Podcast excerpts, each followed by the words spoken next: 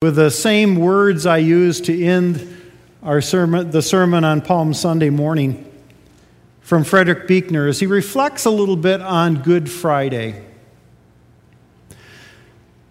God so loved the world, John writes, that he gave his only Son, that whoever believes in him should not perish, but have eternal life.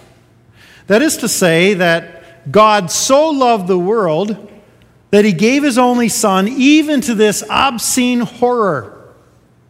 So loved the world that in some ultimately indescribable way and at some ultimately immeasurable cost, he gave the world himself.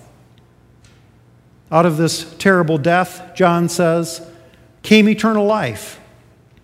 Not only in the sense of resurrection to life after death, but also in the sense of life so precious, even this side of death, that to live it is to stand with one foot already in eternity.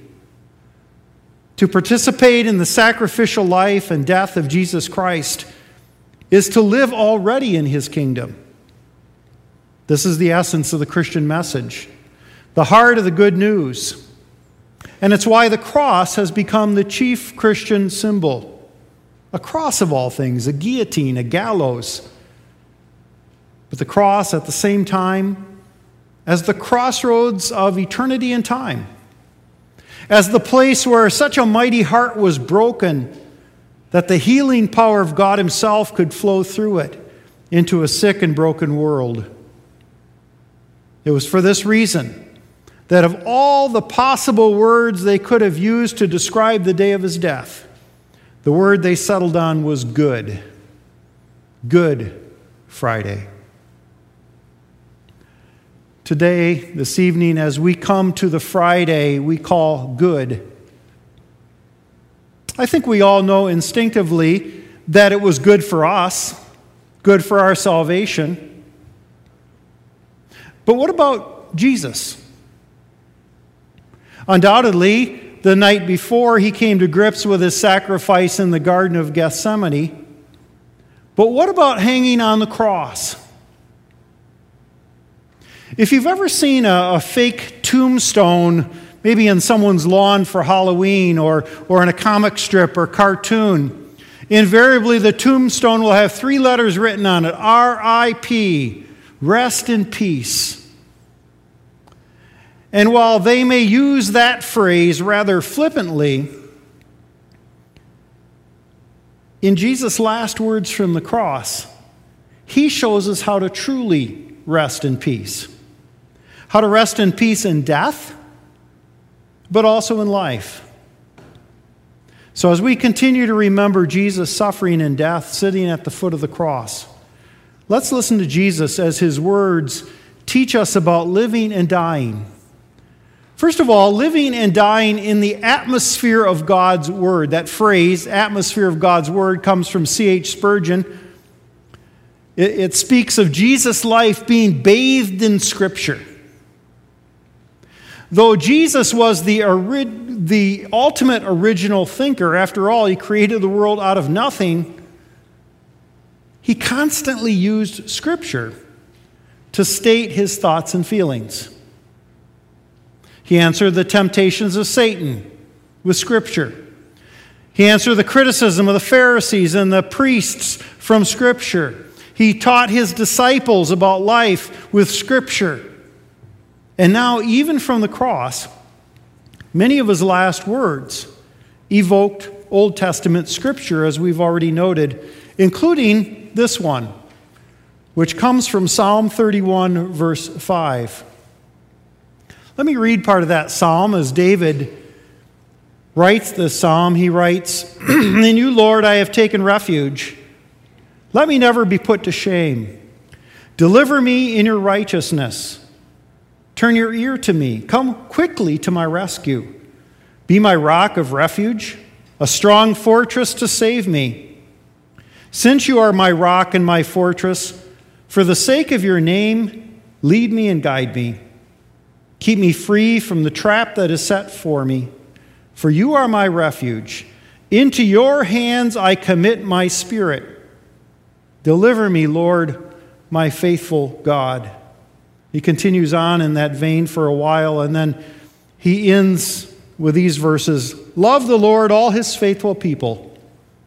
The Lord preserves those who are true to him, but the proud he pays back in full. Be strong and take heart, all you who hope in the Lord. David, in the midst of his struggles, in the midst of his concern over his, his very life, commits his life, commits his, his well being into the hands of God. Jesus then takes that scripture and uses it to commit his spirit into the hands of God.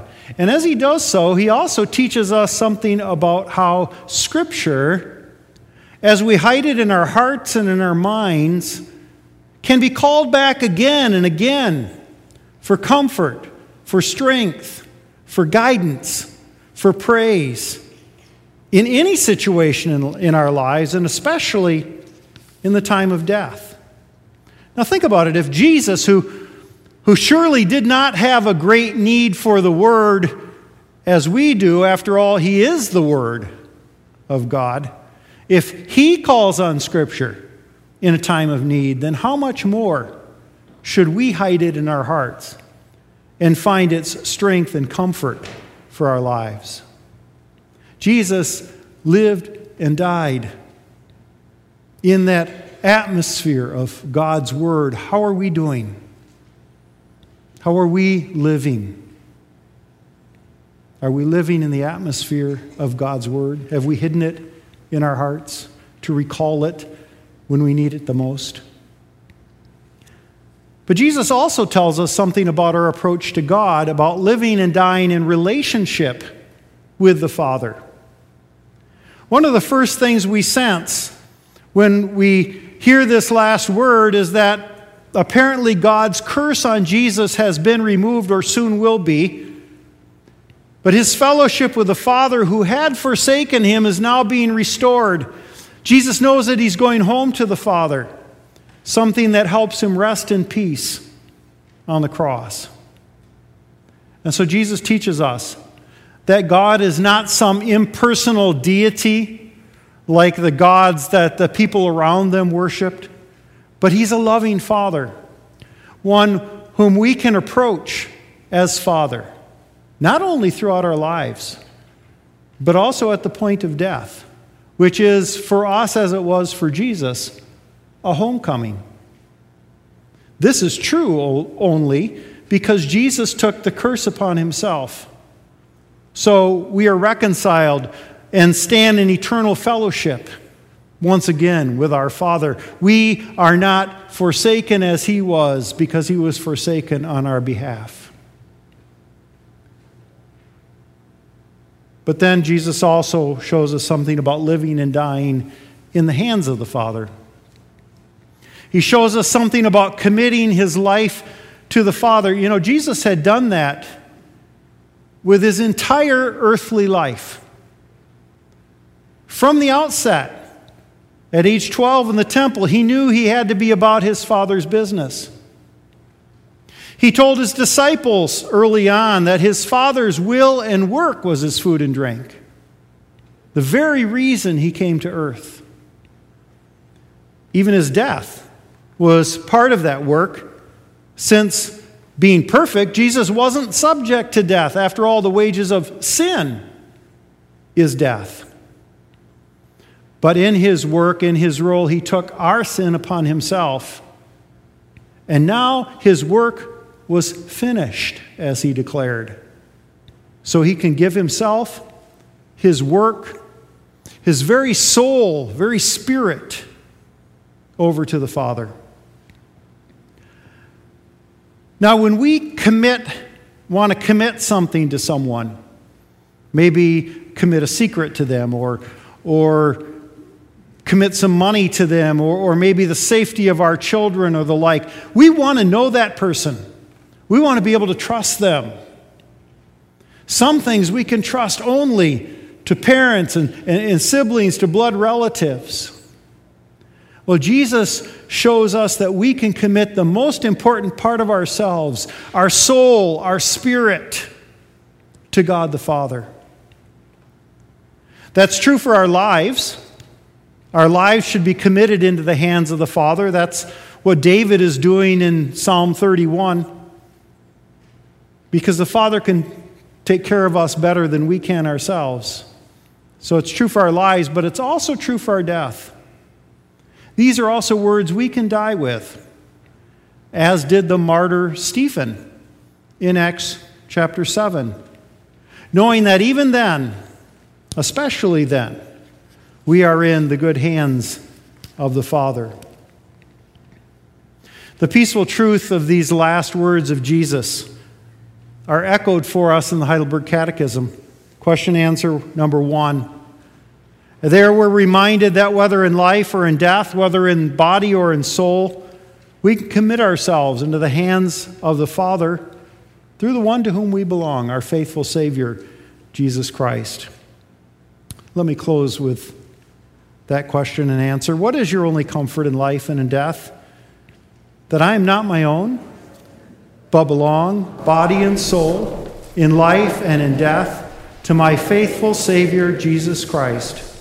He has fully paid for all my sins with his precious blood and has set me free from the tyranny of the devil. He watches over me in such a way that not a hair can fall from my head without the will of my Father in heaven. In fact, all things must work together for my salvation.